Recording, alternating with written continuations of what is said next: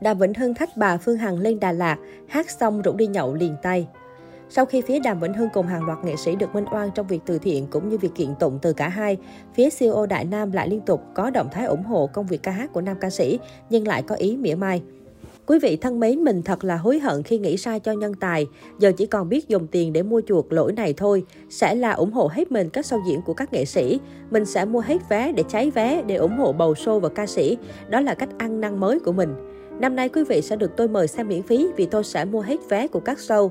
Bao luôn sân khấu được không quý vị? Đó là cách chơi của người biết quay đầu khi mình sai đó. Tôi không có gì ngoài tiền, kim cương, sổ đỏ và chút máu anh hùng và khùng khùng nữa mới thú vị phải không quý vị? Em đẹp trong lòng quý vị vì sự khác biệt này nha. Chúc quý vị bình an và hạnh phúc nha. CEO bày tỏ hôm 30 tháng 1. Như đã thông báo mua hết vé đêm diễn của Đàm Vĩnh Hưng tại phòng trà Đồng Giao vào ngày 1 tháng 2, Như đã hẹn bà Nguyễn Phương Hằng diện bộ long bào vàng, tay đeo nhẫn kim cương cùng siêu xe đến xem giọng ca vùng trời bình yên diễn. Vừa xuất hiện, nữ đại gia Bình Dương đã được đám đông vây quanh. Tuy nhiên, bà Nguyễn Phương Hằng rạng rỡ vẫy tay chào mọi người, đồng thời kêu gọi mọi người giữ trật tự, yêu cầu đám đông giải tán trước phòng trà. Dứt lời nữ đại gia trở lại xe riêng và di chuyển khỏi nơi đây. Trong lúc CEO tới nơi và có thái độ vui vẻ, Đàm Vĩnh Hưng vẫn có mặt để diễn như thường. Đáng chú ý sau khi hát được hai bài, nam ca sĩ có những chia sẻ thật lòng với khán giả. Mr. Đàm tâm sự, đầu tiên cho tôi xin được chúc Tết tất cả mọi người dù là ở phe nào, chúc cho mọi người và gia đình an yên, vui vẻ, thành công và gặp nhiều may mắn. Đàm Vĩnh Hưng thú nhận suốt 25 năm làm nghề, anh chưa từng trải qua tình cảnh như ngày hôm nay.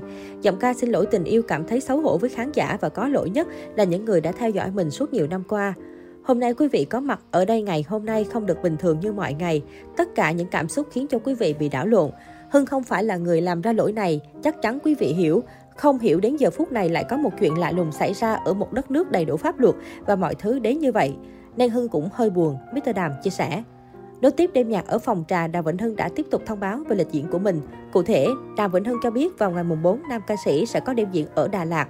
Nghe vậy, như những lời đã hứa trước đó, bà Nguyễn Phương Hằng cũng cho biết sẽ tiếp tục lên Đà Lạt để ủng hộ Đàm Vĩnh Hưng. Trước thông tin bà Nguyễn Phương Hằng lên Đà Lạt ủng hộ đêm diễn của mình, Đàm Vĩnh Hưng lên tiếng thách thức nếu như CEO Nguyễn Phương Hằng dám lên Đà Lạt nghe nam ca sĩ hát thì sau khi nghe hát xong, nữ đại gia Bình Dương được rủ nam ca sĩ đi nhậu ngay và luôn.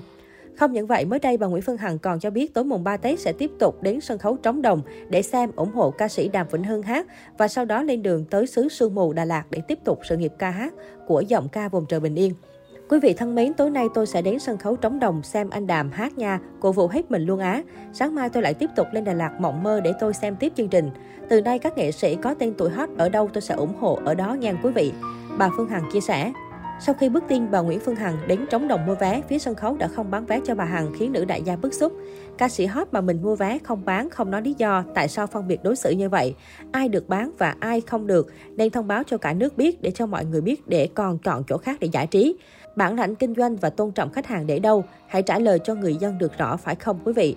Với động thái không thèm bán vé cho nữ đại gia Bình Dương đến từ phía sân khấu trống đồng, nhiều fan của cô Hằng đã tỏ ra khá bức xúc.